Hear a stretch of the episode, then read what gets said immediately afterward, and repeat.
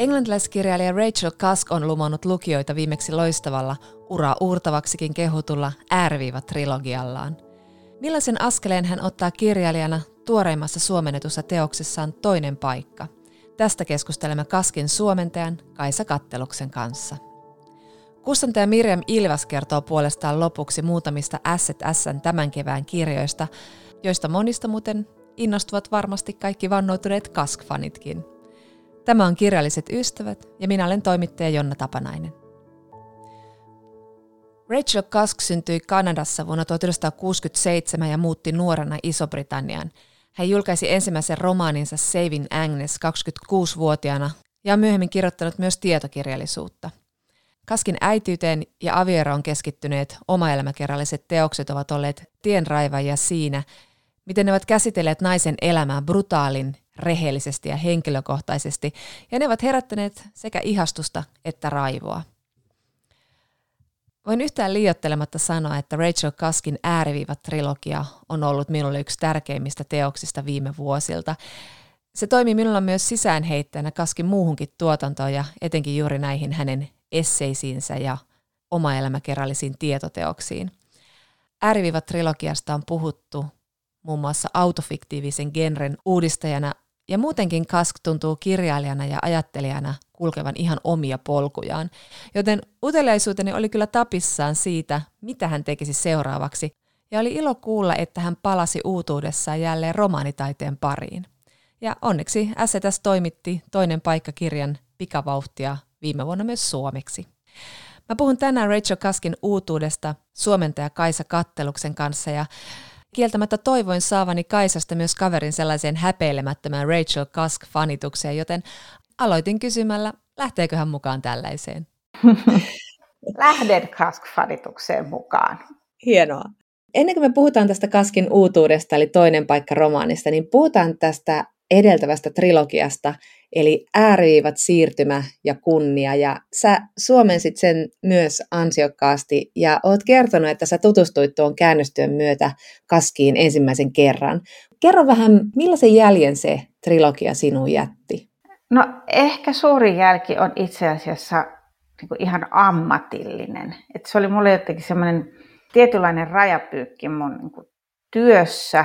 Se antoi semmoista itseluottamusta, mitä, no vaikka mä oon kääntänyt siis itselleni rakkaita kirjoja ja vaikeita kirjoja, niin tämä oli ehkä vaikeinta, mitä mä oon tehnyt ja myös kielellisesti niin kuin uudenlainen tapa kirjoittaa ja ajatella. Että niin kuin se ajatustyö, mitä se vaati, oli hirveän nautinnollista.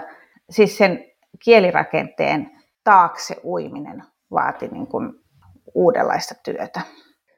Mä voin kuvitella, koska jotenkin lukijanakin se kirja oli jotenkin pohjaton aarrearkku ja pohjaton ajatusten herättäjä, tai se koko sarja. Ja jos nyt vähän nopeasti summataan, niin tässä trilogiassa tavataan siis minä kertoja nainen Fei, joka opettaa kirjoittamista ja matkustaa kirjakiertoille ja remppaa kotiaan, on siis kirjailija. Ja nämä kirjat vastustaa kaikkia sellaista perinteistä niin juonivetoisuutta tai jotain tarinan tai kohtauksen rakentamista ja enemmän kuin tästä kertojasta me lähinnä kuullaan hänen kohtaamiensa ihmisten kertomuksia ja analyysejä omista elämistään ja ihmissuhteistaan, mutta sitten näiden tarinoiden kautta koko ajan piirtyy syvempi ja syvempi kuva sitä kertojanaisesta. Kyllä. Ennen kuin mä haluan kuulla sun ajatuksia vielä tästä hänen tyylistään kirjoittaa tämä ura-uurtavaksikin sanottu kirjasarja, niin mä ainakin itse, mun on vieläkin vähän vaikea sanoa, että mikä siinä on niin viehättävä. Miksi se lumosi se koko sarja mut niin totaalisesti? Et se on toki tietenkin niin kuin älykästä tekstiä ja jotenkin uudelleen tapa ajatella, niin kuin säkin sanoit, mutta sitten siinä samalla syntyy semmoinen outo vieraantunut olo, kun ne tarinat, joita sille kertojalle kerrotaan, niin ne kuulostaa niin kuin aika lailla saman äänisiltä, mutta silti ne on niin kuin monen eri ihmisen kokemuksia, ja siinä tulee vähän sellainen vieraantunut olo, että kuka näitä kertoo loppupeleissä, mutta sitten samalla semmoinen intiimi tunnelma, ihan niin kuin salakuuntelisi joidenkin ihmisten tarinoita jossain viereisessä ravintolan pöydässä tai junan takapenkillä tai vastaavaa.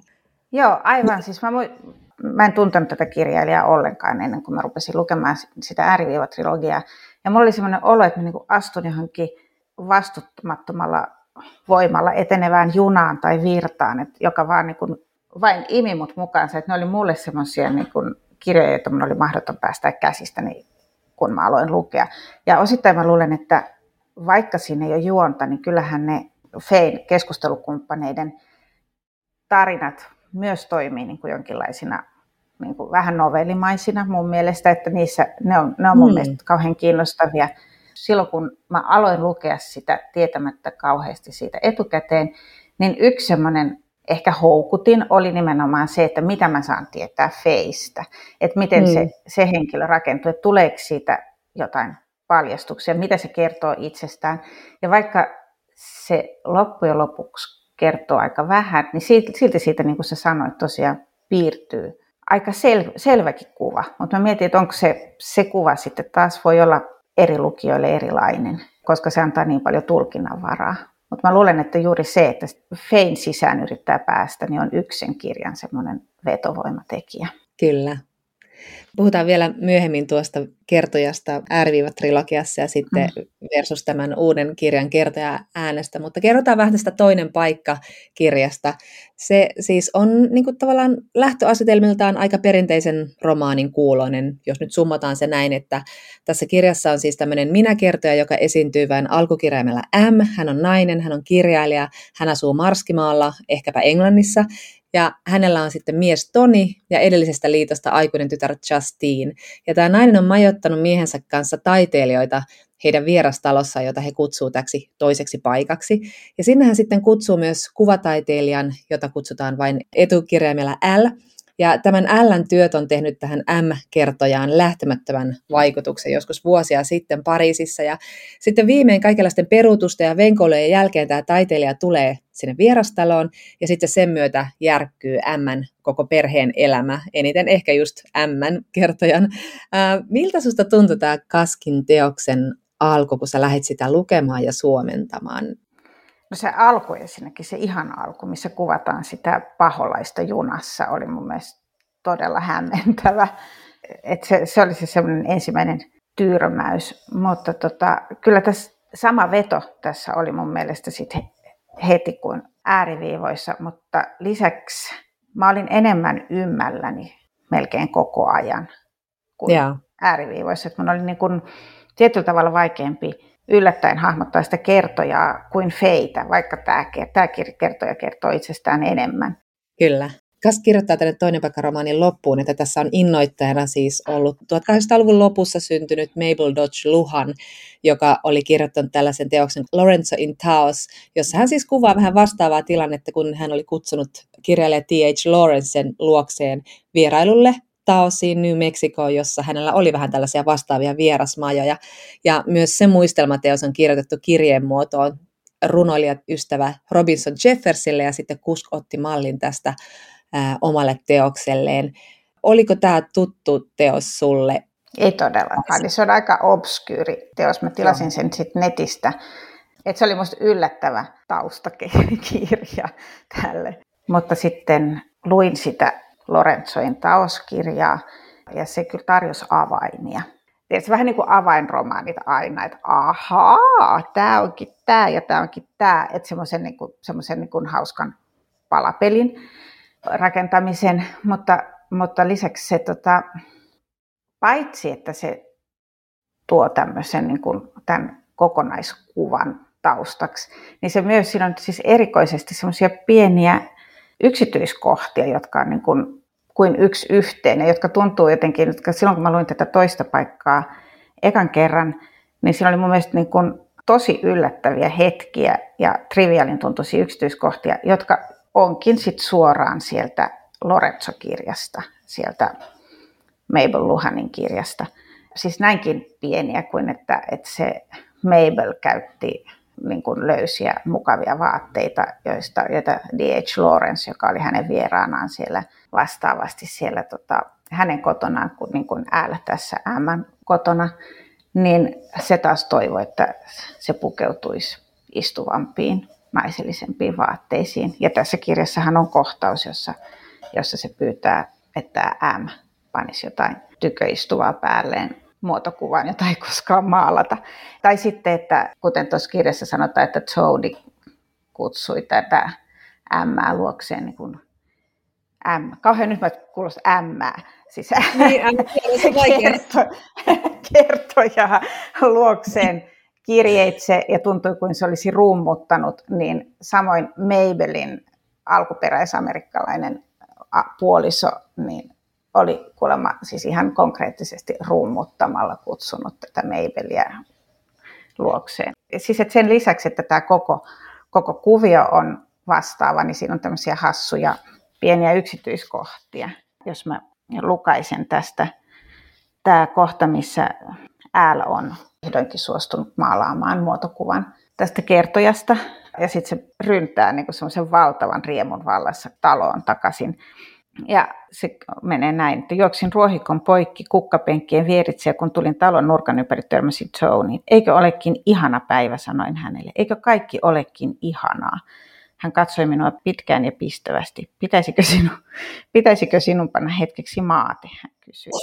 Älä nyt ole älytön, olen täynnä tarmoa, huusin. Tuntuu kuin voisin rakentaa talon tai kaataa kokonaisen metsän tai en voinut pysytellä kauempaa paikoillani, vaan juoksin sisään keittiöön, missä Justin ja Kurt seisoivat hiljaa työtason ääressä silpimässä herneitä, joita oli, ollut, oli juuri tullut kokonainen vuori puutarhasta. Eikö ulkona olekin kaunista, sanoin. Tunnen tänään eläväni täysillä. Niin siinä Mabel-kirjassa on tämmöinen niin kuin ihan vastaava kohta, tämmöinen niin kuin suuren riemun purskahdus, joka on jotenkin, silloin kun mä luin tätä ekan kerran, tämä oli musta jotenkin hirvittävän yllättävä ja hieman uusi piirre tästä kertojasta. Kyllä, se todella erottui. Hän oli ihan eri ihminen. Ja Mä haluankin puhua sun kanssa nyt tuosta kertojasta vähän lisää. sä luit tuon hauskan kohtauksen, mutta tämä on aika väistelevä kertoja ja tämä on tietyllä tavalla tulee mieleen ääriviivat kirjojen fei, että on aika vaikea saada vähän otetta tästä naisesta. Mä en tiedä, onko sulla sama kokemus, mutta koko ajan on vähän semmoinen, että mikä tyyppi tämä nyt oikein on ja vähän saan ymmällään olo, niin kuin sanoit, myös hänen edessään ja hän on selvästikin kokenut jotain, mikä on järkyttänyt häntä tosi sydänjuuria myöten, mutta siihen vasta myöhemmin viitataan ja aika silleen ohimennen. Eli siis on ollut niin kuin rankka avioero, joka on niin kuin mm. muuttanut koko elämää ja järkyttänyt häntä, mutta samalla tehnyt hänestä vapaan. Mutta sitten sieltä jotenkin myös välähtelee semmoinen Rachel Kaskmainen tyyppi, niin kuin nyt tietysti ääriviivoissakin, että just taas kerran avioero on ollut se, joka on sysännyt hahmon mm. johonkin semmoiseen niin kuin limboon tai tällaiseen, niin mitä sä ajattelit tästä kertojassa? Näitkö sä siellä kaskia itseään vai millaisia ajatuksia heräs? Kyllä mä näin siitä tietenkin, kun ne ulkoiset olosuhteet, kun Kaskhan on asunut puolisonsa kanssa vastaavassa merenrantapaikassa. Ja, se, ja, ja se, miten tämä L kuvailee tämän kertojan kirjoja, niin niissä on selvästi vähän niin kuin musta kaikuja Kaskin romaaneihin. Että kyllä mä näin siinä Kaskia ja näin vähän feitä, mutta tota, se oli silti musta erilainen. Ehkä sen takia, kun me tiedetään feistä niin vähän, me voidaan projisoida siihen niin kuin enemmän omia tulkintojamme, kun tähän, tämä kertoo niin paljon enemmän itsestään tämä M tietyllä ja. tavalla. Niin, niin voihan olla, että feissä on näitä piirteitä, joita me vaan ei niin suoraan nähdä. Mutta lisäksi mä näin kyllä siinä sitä Mabel, Mabelia, sitä Lorenzoin taoskirjan kirjoittajaa ja kokia. Et se oli mun mielestä semmoinen niin kuin, tietynlainen hybridi näistä niin kuin Feistä ja Kaskista ja siitä Mabelistä. Että se semmoinen nöyryys ja, ja kummastus tämän taiteilijan Älän edessä oli musta niin semmoinen piirre, jota mä en osaa yhdistää esimerkiksi Feihin. Ja se oli siis todella armoton ja aika julma itseään kohtaan. Kyllä se paljasti musta itsestään tosi paljon ja aika rujoja asioita. Ja silti hänestä on just jotenkin mun jotenkin vaikea saada otetta, että, että jotenkin tota, että tätä kirjaa voisi lukea uudelleen ja uudelleen ja löytää uutta. Tässä on niin paljon jotenkin psykologisia kerroksia. Joo, se on totta. Mutta sitten se on samalla semmoista, niinku, semmoinen, tämä asetelma on jopa niinku vähän tämmöinen sosiaalinen komedia, että kun tämä L sitten tosiaan tulee tänne Marskimaalle, niin sinne on tullut myös tämä M tytär, ja hänen puolisonsa, joilla on sitten omat niin kuin, valtataistonsa omassa parisuhteessa. Ja tämä L-taiteilija tuo sitten mukanaan vielä tämmöisen niin kuin, nuorea ja kaunia niin kuin, hyperlahjakkaan perijättären Brettin, joka on siis niin kuin, tämmöinen täydellinen ihminen käytännössä. Ja, ja eikä siinä kaikki, että hän vie Ln huomioon, niin hän myös sitten niin kuin, tulee hyvin läheiseksi tämän kertojan tyttären kanssa, jossa sitten on ollut etäisyyttä ja semmoisia omia vaikeuksia olla äiti-tytär-suhteessa aikuisiällä. Niin tässä oli myös tämmöisiä asetelmia, joissa pilkahti aina välillä semmoinen outo huumori. Siis joo, musta oli hirveän hauska kirja. Mun mielestä kaikki ne, se, että yhtäkkiä se Brett onkin, on joku ihme valtamerialusten kuljettaja ja, ja niin kun, sitä sun tätä oli hauskaa.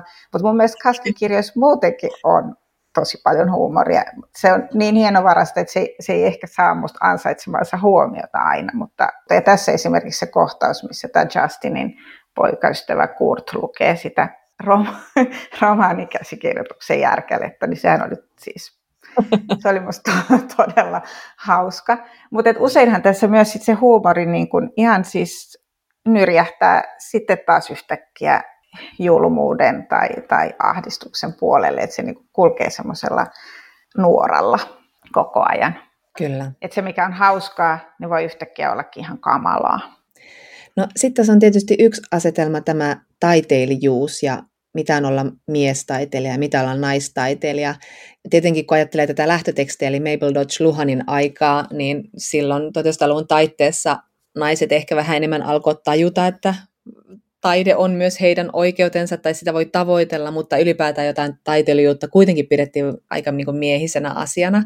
Ja tästä on Rachel Kask puhunut niin kuin haastatteluissa, että, että se on ollut niin kuin semmoinen aihe, joka on aiheuttanut myös naisissa häpeää, että he tunnistavat nämä miehisiksi mielletyt piirteet itsessä ja haluavat niitä tavoitella tai jotenkin sopeutua elämään niiden kanssa, mutta kuitenkin kun ajatellaan, että tämä M elää aikaa, jolloin hän on, niin kuin, hän on siis kirjailija, mutta hän ei puhu kirjoittamisesta ja tämä älkin viittaa, joka kohtelee hyvin niin kuin julmasti tätä naista kertojaa, niin viittaa niihin kirjoihin vaan semmoisina pieninä kirjoina.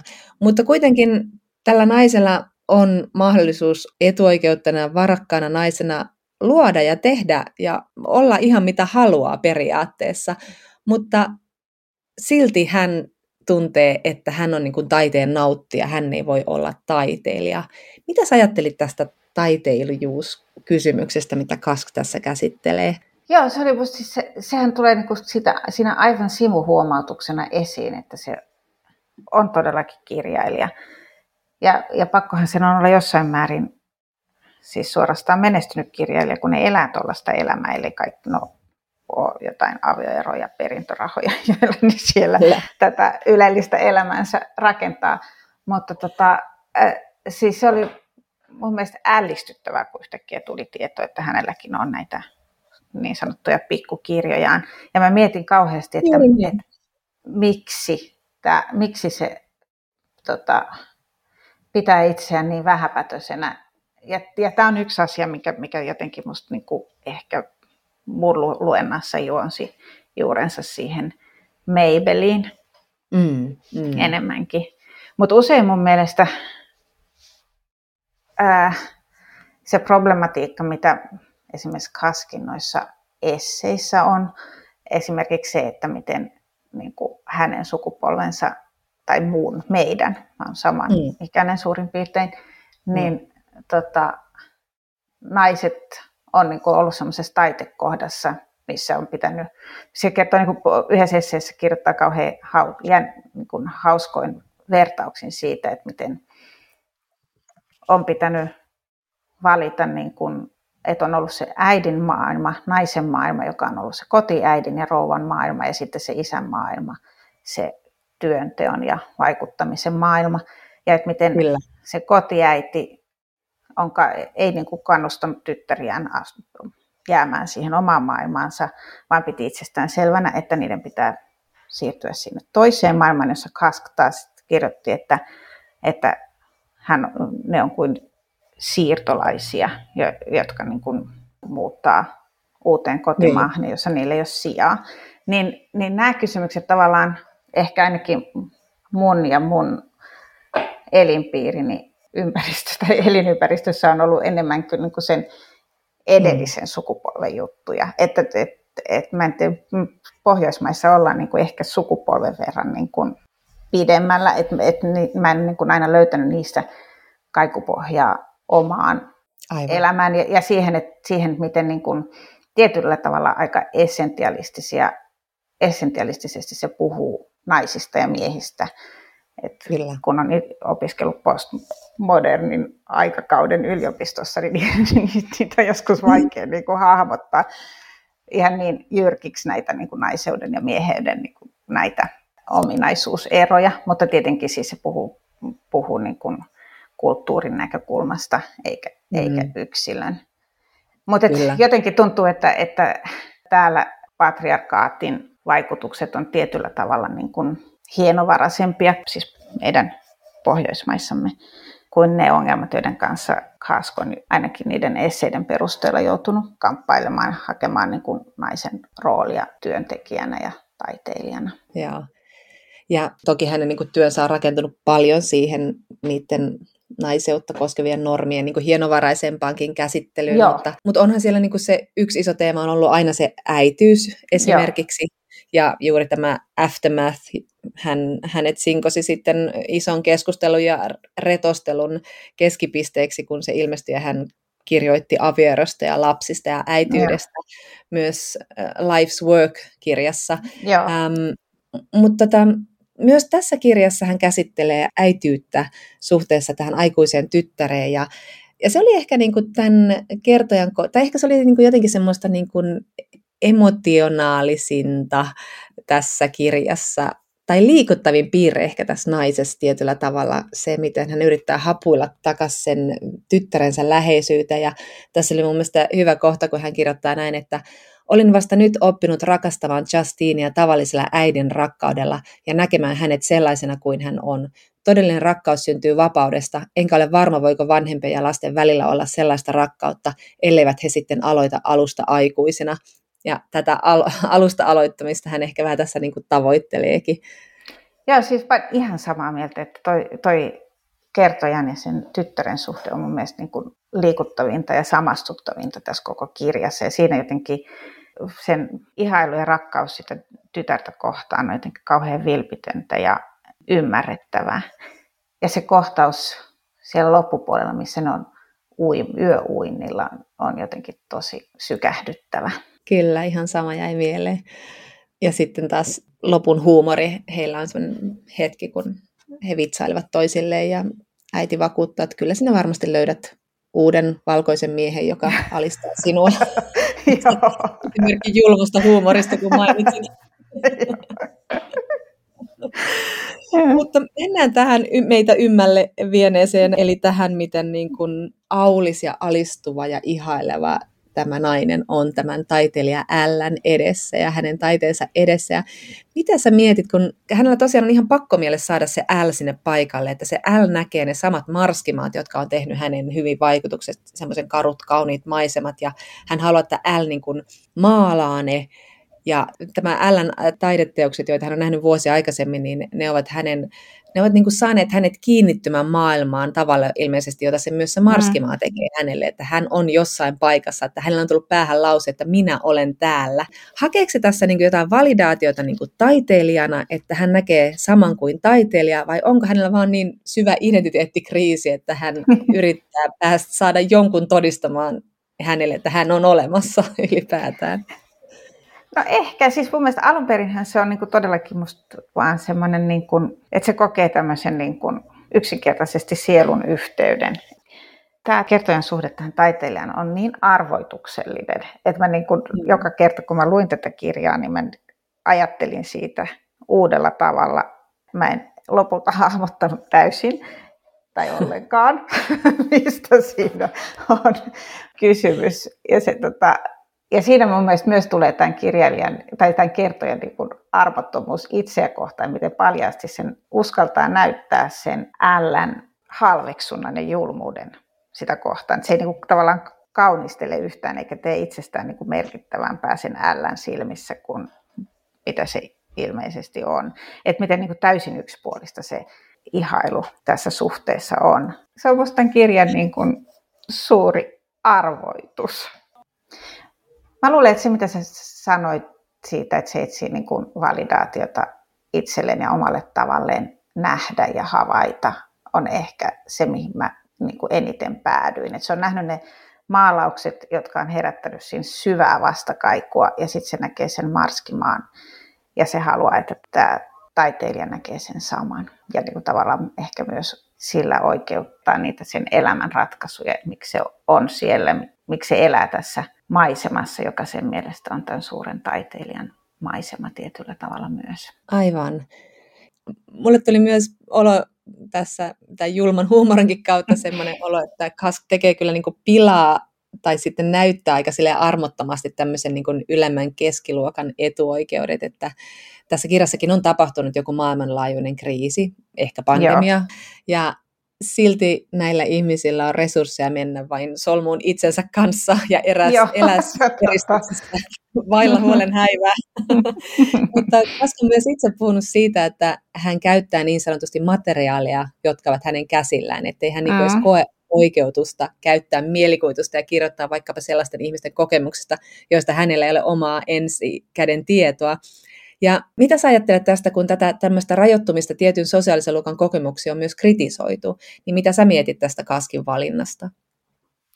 Mun mielestä se on tosi, se on tosi kunnioitettavaa kirjoittaa siitä, minkä tuntee. Ja sehän voi niin kuin myös olla niin kuin katsoa jotenkin holhoavaksi tai tunkeilevaksi, mm. niin kuin ruveta eläytymään sellaisten ihmisten elämään, josta ei ole kokemusta. Et kyllähän siitäkin on paljon puhuttu, että kenellä on oikeus kirjoittaa mitäkin. Ja lisäksi mm. sille, että onhan sekin todellisuutta. Siis että onhan, onhan myös niin kuin varakkaiden ihmisten tai, tai ylemmän keskiluokan tai, tai menestyneiden taiteilijoiden ja kirjailijoiden todellisuus todellisuutta. Että ei se niin kuin, musta sitä, siitä voi ihan yhtä lailla. Ja varsinkin, jos siitä saa aikaan jotain näin moniulotteista ja psykologisesti kiinnostavaa ja, ja kaunista tekstiä, niin mä en näe, miksi pitäisi tehdä jotain muuta. Kerro Kaisa kattelussa vähän, millaista tämän kirjan suomentaminen sitten oli? Sä sanoit tuossa alussa tuosta ääriviivat-trilogiasta, että se oli ammatillisesti ja monella tavalla sulle merkittävä, niin oliko tässä jotain erityisiä haasteita? Oli, tämä oli musta vaikeampi vielä kuin se ääriviivat. Musta tässä niin se ajattelu mulla tuli usein sellainen olo, että Kasko niin syvällä siinä omassa ajattelussaan, että se voi kirjoittaa siitä suht abstraktisti, monitulkintaisesti. Kääntäjänä tietenkin yrittää sukeltaa niihin samoihin syvyyksiin, niin se oli tämän kirjan kaikista vaikein. Mä, mä aika harvoin kääntäessä, mulla on sitä, että mä makaan sohvalla ja vaan niin kuin ajattelen ja yritän, yritän että, niin kuin, että kaikkien kirjailijoiden kohdallahan ei voi luottaa siihen, että kaiken takana on joku ydin, mutta mm. hänen kohdallaan mun mielestä siihen voi, että siellä on se niin kuin ajattelun lujamaa sen tekstin alla, mutta tota, tässä kirjassa mun oli niin kuin välillä tosi vaikea uida niihin samoihin syvyyksiin. että se niin kuin, joskus mulla oli vaan sellainen olo, että mä niin kuin, se häivähtää mun jossain takaraivossa se, että mitä mä tavoittelen. Mun pitää yrittää saada se kiinni tosi vaikea, niin kuin ajatuksen tasolla tosi vaikea, mutta myös sitten tietenkin tekstin tasolla sitten hänen rytminsä ja lauseensa on tosi ihania. Ja tietenkin sitten ihan se semmoinen tekninen synnyttäminen ja lauseen rakentaminen oli sitten se toinen hankaluus tässä. Kyllä mulla on aina se luja usko, että jos mä tavoitan, tavoitan ajatuksen, niin kyllä mä sitten pystyn sen tuottamaan myös suomeksi.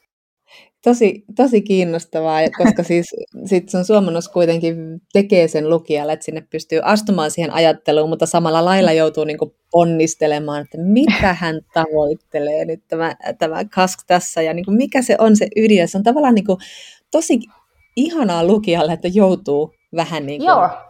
Voihan tämä lukea ihan vaan näin ja olla silleen, jaha, erikoista. Mutta Joo. sitten haluaa myöskin mennä, että mutta mitä tämä tarkoittaa? Joo, joo. ja se on ihan hirvittävän antoisaa mun mielestä. Ja jotenkin siis tulee vähän, vähän sama olo kuin yliopistoaikoina, kun sai niin kuin käyttää semmoisia niin kuin ajattelun mekanismeja, joita, joita niin kuin nyt tässä alituisesti ei päädy käyttämään, kun ei ole enää akateemisessa maailmassa sisällä. Sama kuin esimerkiksi Maggie Nelsonia lukiessa. Mun mielestä Just se niin. tuottaa semmoista samanlaista nautintoa. Juuri näin. Kaisa, mä haluaisin vielä lyhyesti sun kanssa puhua toisessa teoksessa, jonka sä suomensit viime syksyksi äh, kustantaman STSlle, eli Miriam Tavesin Naiset puhuvat romaanista. Ja Joo. Senkin innoittajana on siis todelliset naiset ja tapaukset, äh, toki täysin fiktiivinen romaani, niin kuin tämä Kaskinkin. Tämä perustui siis tapaukseen, jossa äh, oli yli sata menoniittinaista tämmöisessä uskon yhteisössä Boliviassa, joutuneet yhteisönsä miesten huumatuiksi ja raiskatuiksi öisin.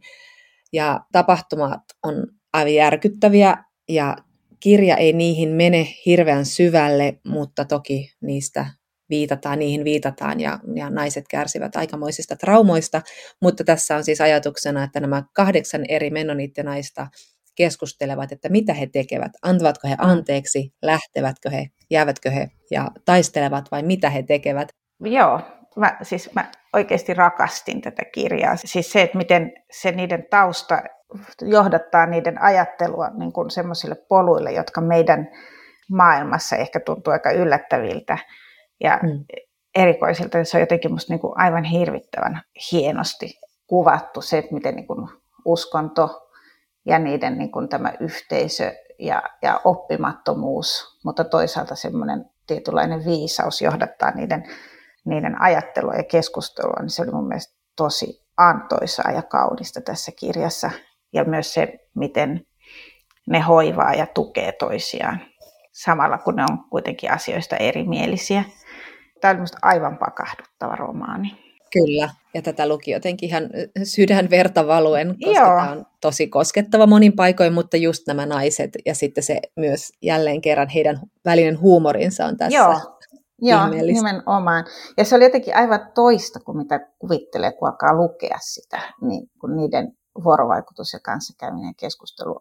Kun ajattelee, miten ankarassa maailmassa ne on elänyt, niin sitten se, että minkälainen lämpö sitä niiden yhteistä olemista leimaa, niin se oli tosi koskettavaa. Mä siis mä olen tosi iloinen, että tämä kirja on annettu mun tehtäväksi. Et seuraavaksi mä, mä suomennan Miriam Tavesin Fight Nightin, joka suomenkielistä nimeä mä en vielä tiedäkään, joka on kyllä myöskin tosi kiinnostava kirja. Näin siis suomentaja Kaisa Kattelus. Seuraavaksi tässä Mirjam Ilvas vinkkaa, mitä kirjoja kannattaa odottaa tältä keväältä. Hei Mirjam, millaisen työn äärellä me tavataan kustantaja tänä tammikuisena perjantai-päivänä? No sellaisen vähän poikkeuksellisen työn äärellä, että mä oon no ensinnäkin poikkeuksellisesti täällä toimistolla, enkä kotitoimistolla, he, he vaan tulin tänne Snellmanin kadulle. Täällä minua odotti, hetkinen, mä pääs koton oikein, viisi tuollaista postin muovista lootaa, jotka ovat siis ylipursuavan täynnä. Eli mä oon täällä perkaamassa näitä ihmisten lähettämiä kuoria, kun he lähettivät niitä siihen meidän kirjalliset ystävät kirjoituskilpailuun. Mä arvioin, että tuossa on noin 2500 kuorta. Vau, aikamoinen saalis. No, jos tätä nyt kuuntelee joku, joka osallistui siihen kisaan, niin koska voi kuulua, jos kuuluu? No me taidettiin luvata siinä kilpailujulistuksessa, että meistä kuuluu alkuvuodesta, että ihan työn touhussa ollaan ja kyllä tässä menee oma aikansa, että ihan käydään noin läpi ja sitten tietysti meidän pitää vielä lukea ja sitten meidän pitää vielä keskustella niistä ehdotuksista, että kyllä tässä nyt vielä menee. Ja vielä menee, kun me muut saadaan sitten lukea se. Joo, toivotaan, että pystytään pysymään siinä meidän aikataulussa. Toivotaan, että Helsingin kirjamessut järjestetään ihan normaalisti tänä vuonna. Ja siellä olisi tosiaan tarkoitus sitten olla voittajan selvillä jo. Okei.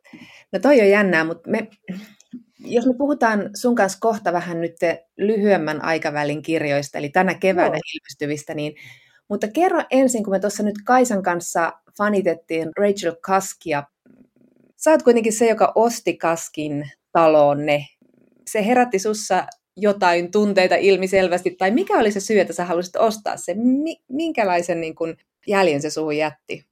Mm, siitä Rachel Kaskista mä muistan semmoista, että, että mä luin sen keskimmäisen osan tästä trilogiasta siis ihan ensimmäisenä.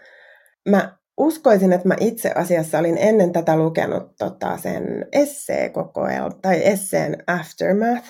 Ja sitten toi taisi olla kollegani Johanna Fors, joka lähetti mulle linkin johonkin ihan tämmöiseen loistavaan arvioon siitä trilogian keskimmäisestä osasta Transit. Ja sitten mä vaan innostuin, että pitääpä tutustua tähän tarkemmin ja luin sen siis suomeksi siirtymänimellä ilmestyneen teoksen ja mä vaan olin sitten jotenkin, en mä tiedä, mä olin niin kuin ällikällä lyöty, mä sanoisin, että semmoinen olo mulla tuli siitä Kaskin lu- romaanin lukemisesta ensimmäisen kerran, että, että oi tälleen voi kirjoittaa. Ja että miten voi olla mahdollista, että tulee tämmöinen niin kuin jotenkin mystinen imu tähän lukemiseen, vaikka se konventionaalinen tarina puuttuu. Siis siinä on jotain mun mielestä melkein, mä en, mun tekee mieli sanoa, että siinä on jotain vähän mystistä siinä, että kuinka hän on onnistunut siinä sellaisen kertojan äänen löytämisessä ja toteuttamisessa. Niin kuin, että se hämmensi niin paljon ja innosti niin paljon, että sitten mä tietysti heti hankin sen edellisen osan käsiin ja luin sen. Ja sitten mä ihan jouduin selvittämään, että kukas niitä oikeuksia mahtaa myydä ja sain sen selville ja ryhdyin sitten neuvottelemaan. No tämän jakaa tosi moni Rachel Kaskista pitävä. Me tuossa Kaisan kanssa puhuttiinkin, että Kaisa sanoi, että se oli eh, kirja, joka pakotti hänet ajattelemaan ihan eri tavalla myös niin kuin suomentajana, ei pelkästään lukijana. Toinen, joka mainitaan usein Kaskin kohdalla, tai ehkä niin kuin tuntuu, että samat ihmiset innostuu näistä kahdesta, on Maggie Nelson, joka kyllä on myös semmoinen kirjailija, joka todellakin kutsuu ja pakottaakin ajattelemaan, että hänen Argonautit-kirjaahan niin kuin rakastettiin ihan hirveästi ja ihailtiin ihan hirveästi. Ja nyt, ihanaa, tulee lisää. Joo, Argonautteja on rakastettu tosi paljon. Silloin sellaisia lukijoita, jotka todella rakastaa sitä kirjaa. Mä oon itse kyllä yksi heistä, mutta, mutta Vapaudesta, joka nyt ilmestyy suhteellisen tuoreeltaan suomeksi, ilmestynyt ihan äskettäin. että mehän ollaan Argonauttien jälkeen julkaistu suomeksi Maggie Nelsonin backlist, ja siellä on esimerkiksi tämä mainio eräänlainen tulkinta true crime-genrestä, tämä Jane ja eräs murha ja punaiset osat yhdistelmälaitos, jota kyllä suosittelen lämpimästi. Kyllä. Tämä Vapaudesta, joka nyt tosiaan ilmestyy piakkoin Kaijamari Sivillin ansiokkaan suomennoksena, niin on, on kyllä suoraan sanottuna tosi paljon vaikeampi kirja kuin Argonautit esimerkiksi. Et siinä mielessä on todella arvokasta, että me saadaan tämä suomennos ja suhteellisen pian, että mä uskon, että vaikka kuinka paljon lukisi sujuvasti englanniksi, niin tässä tapauksessa suomennosta on kannattanut odottaa, että siinä on aika sellaista akateemista ja filosofista ja vähän niin kuin ehkä vaikeaselkoistakin pohdiskelua siihen kirjan alussa varsinkin, että että toi aihevapaus on selvästi muodostunut sille Maggie sellaiseksi haasteeksi, että hän, hän kokee, että hänen täytyy hyvin paljon siinä alussa niin kuin ihan määritellä sitä, että mistä puhutaan, kun puhutaan vapaudesta. Ja se alkaa hieman hankalasti, mutta sitten kun päästään sinne itse asiaan, niin kyllä siellä on se ihana Maggie Nelson ääni. Kyllä. No yhtä lailla, jos me nyt käy läpi tässä nyt omia, omia tämmöisiä fanituksia niin ja monen muunkin tietenkin ihailemia kirjailijoita, niin tietenkin on ihan mahtavaa, että niin kuin tässäkin podcast-sarjassa haastattelulta Deborah Leaviltä tulee nyt mm. uusi suomennos. Joo, Deborah Levy, aivan mahtava nainen siinäkin. Ja oma elämäkerrallisen trilogian kolmas osa Pauliina Vanhatalon suomentamana. Tämä on tosiaan päätösosa tälle oma elämäkerrallisten kirjojen sarjalle ja tässä Liivi tutkiskelee, tai mun tulkinta siitä kirjasta on sellainen ainakin, että, että siinä on jotenkin keskeistä sellainen vanhenevan naisen tällainen uusi itsenäistymisen prosessi ja tämmöinen uusi elämänvaihe, jossa hän tavallaan aivan kuin nuorena ihmisenä niin joutuu etsimään sellaista uudenlaista tapaa suhtautua elämiseen ja omaan itseensä. Siinä esimerkiksi hänen aikuiset tyttärensä on muuttaneet pois kotoa ja siihen kotiin liittyy monet tämän kirjan teemat, että hän tässä tekstissä niin rakentelee sellaista unelmakotia mielessänsä koko ajan ja, ja miettii, että mikä olisi semmoinen hänen, hänen unelmiensa koti ja sitten mikä se todellinen koti on ja mitä kaikkia asioita näihin juttuihin liittyy. Mutta ihan kuin niissä kahdessa aiemmassa osassa, niin hän on kyllä uskomattoman tarkkanäköinen ja viisas ja lempeä tarkastellessaan itseään ja muita, muita ihmisiä, joita kohtaa. Että et todella nautinnollista luettavaa kyllä. Kyllä. Ja eikö sitten jatkossa, kun nyt tämä trilogia tulee loppuunsa, niin te kuitenkin jatkatte Deborah Lee? jatketaan. Meillä on tulossa sitten romaaneja seuraavaksi ja ensimmäinen näistä romaaneista julkaistaan sitten vuonna 2023. Eli Hot Milk, todennäköisesti nimellä kuumaa maitoa. Mutta sitten toinenkin oma elämäkerrallinen sarja päättyy, eli, eli tanskalaisen Tuve Ditlevsenin sarja. Joo. Kolmas osa on vielä sillä tavalla jännittävästi vaiheessa, että suomennos on jo tullut erittäin hyvissä ajoin tänne kustantamaan luettavaksi, mutta me ei ole keksitty sille kirjalle nimeä. Sen kolmannen kirjan nimi on tanskaksi, en osaa lausua tanskaa, mutta jos oletetaan, että se on kuin ruotsia, niin se on niin kuin gift, joka on tietysti sitten sanaleikki, eli, eli viittaa naimisissa olemiseen avioliittoon ja sitten toisaalta siis myrkkyyn. Eli, eli tässä kolmannes osassa käsitellään hyvin paljon Tuve Ditlevsenin siis vakavaa riippuvuutta, riippuvuuksia päihte- päihteistä ja huumeista ja sitten samalla siinä tulee tietysti esiin myös tämä avioliitto ja sen erilaiset synkät piirteet, että tämä kolmas osa on ehkä hengeltään vähän erilainen kuin nämä kaksi ensimmäistä, mutta tosi, tosi, tosi vaikuttava ja hurja teos. No mutta hei, kerro, kerro lisää. Mitä muuta me voidaan odottaa kotimaista? No siis meillä on mun mielestä tosi monta todella ihanaa ja semmoista herkullista juttua täällä keväässä näissä kotimaisissa kirjoissa. Tuntuisi niin kuin oikeasti aika kauhealta mainita vaan yhtä, mutta kun meillä ei ole loputtomasti aikaa, niin mä nyt sitten kuitenkin nostan esiin vaan yhden. Ja perusteluina olisi se, että tämä on meidän kevään esikoisteos. Aha, kiva. Eli Eeva Åkerbladin huolenpitoja niminen kirja. Nyt mä vähän nieleskelin ennen kuin mä sanoin kirja, koska oikeasti tämä kirja on mun mielestä runokokoelma ja se on vähän poikkeuksellista, koska me ei olla siis julkaistu aikaisemmin suomeksi runoja STSllä. Että on siinä mielessä nyt ihan ensimmäinen laatuansa. No miksi nyt tämä? No miksi? Siis tämä on vaan kerta kaikkiaan ihana. Siis mä oikeasti ajatellut, että tähän kaikke, kaikkein parhaiten tätä kuvaamaan sopii sana ihana. Tämä on niin ihana kirja. Siis tämä on sellaista runoutta, jota on aika helppoa lukea ja sitä on aika helppoa ymmärtää, että tässä on paljon tarinallisia elementtejä. Ja anekdoottina mä voisin kertoa sellaisen, että tämä päätyi tänne meidän julkaisuohjelmaan siis ihan perinteisesti sillä tavalla, että Eeva oli lähettänyt käsikirjoituksen tuonne ihan käsikirjoitusmeiliin ja ei meistä kustantamaan ihmisistä kukaan häntä tuntenut mitenkään aikaisemmin eikä tiennyt, että sieltä vaan osui silmiin tämä tarjokas ja siitä aivan erityisesti mulla on jäänyt mieleen, että kun hän itse siinä saatekirjeessä luonnehti tätä teosta kylpylä fantasiaksi, niin se oli sellainen, mihin tarttu heti huomioon, että voi ei, miten ihanaa, kylpylä fantasia.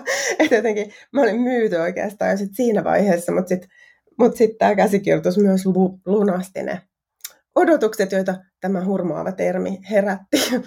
että, että on tosi, tosi tällainen kutkuttava ja jotenkin herkkä ja lempeä lumoava kuvaus naisesta, joka matkustaa tällaiselle salaperäiselle kylpylälomalle jonnekin vuoristoon. Siitä tulee mieleen kaikenlaisia viittauksia johonkin muihin kirjallisuudessa tota, kuvattuihin sanatorioihin. Ja siellä hän sitten hyvin tällä tavalla päättäväisesti ryhtyy rentoutumaan. Ja se mun mielestä kuvaa hienosti siinä sitä, miten meille nykyihmisille tämä rentoutuminenkin on jo jonkinlainen tällainen suoritettava tehtävä. Ja monenlaisia muitakin teemoja tässä pienessä suuressa kirjassa on. Et tosi, tosi ihana, vahva avaus uudelta kirjailijalupaukselta. Kuulostaa tosi mainiolta ja sitten ehkä joku vastustaakin tällaista välineellistämistä, tai monikin vastustaa, mutta kuulostaa silti ihan tämmöiseltä niin kuin pandemia-ajassa rytevälle ihmiselle. Joo. Joo.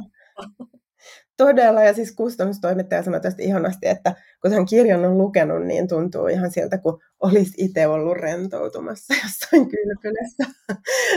Tämä on tosi, tosi jotenkin sellainen iheyttävä kirja mun mielestä. Näin siis kustantaja Mirjam Ilvas. Tässä Kirjalliset ystävät podcastin jaksossa puhuimme kirjoista Rachel Cusk, toinen paikkaromaani ja äärivivat trilogia sekä Miriam Taves Naiset puhuvat, suomentanut Kaisa Kattelus. Miriam Ilvas vinkkasi kevään kirjoista seuraavat. Maggie Nelson Vapaudesta, neljä laulua rakkaudesta ja rajoista, suomentanut Kaijamari Sivil. Deborah Levy Omistuskirjoituksia, suomentanut Pauliina Vanhatalo. Tuve Ditlevsen, trilogian päätösosa, jonka nimi on vielä auki, suomentanut Katriina Huttunen. Sekä Eva Åkerblad, huolenpitoja.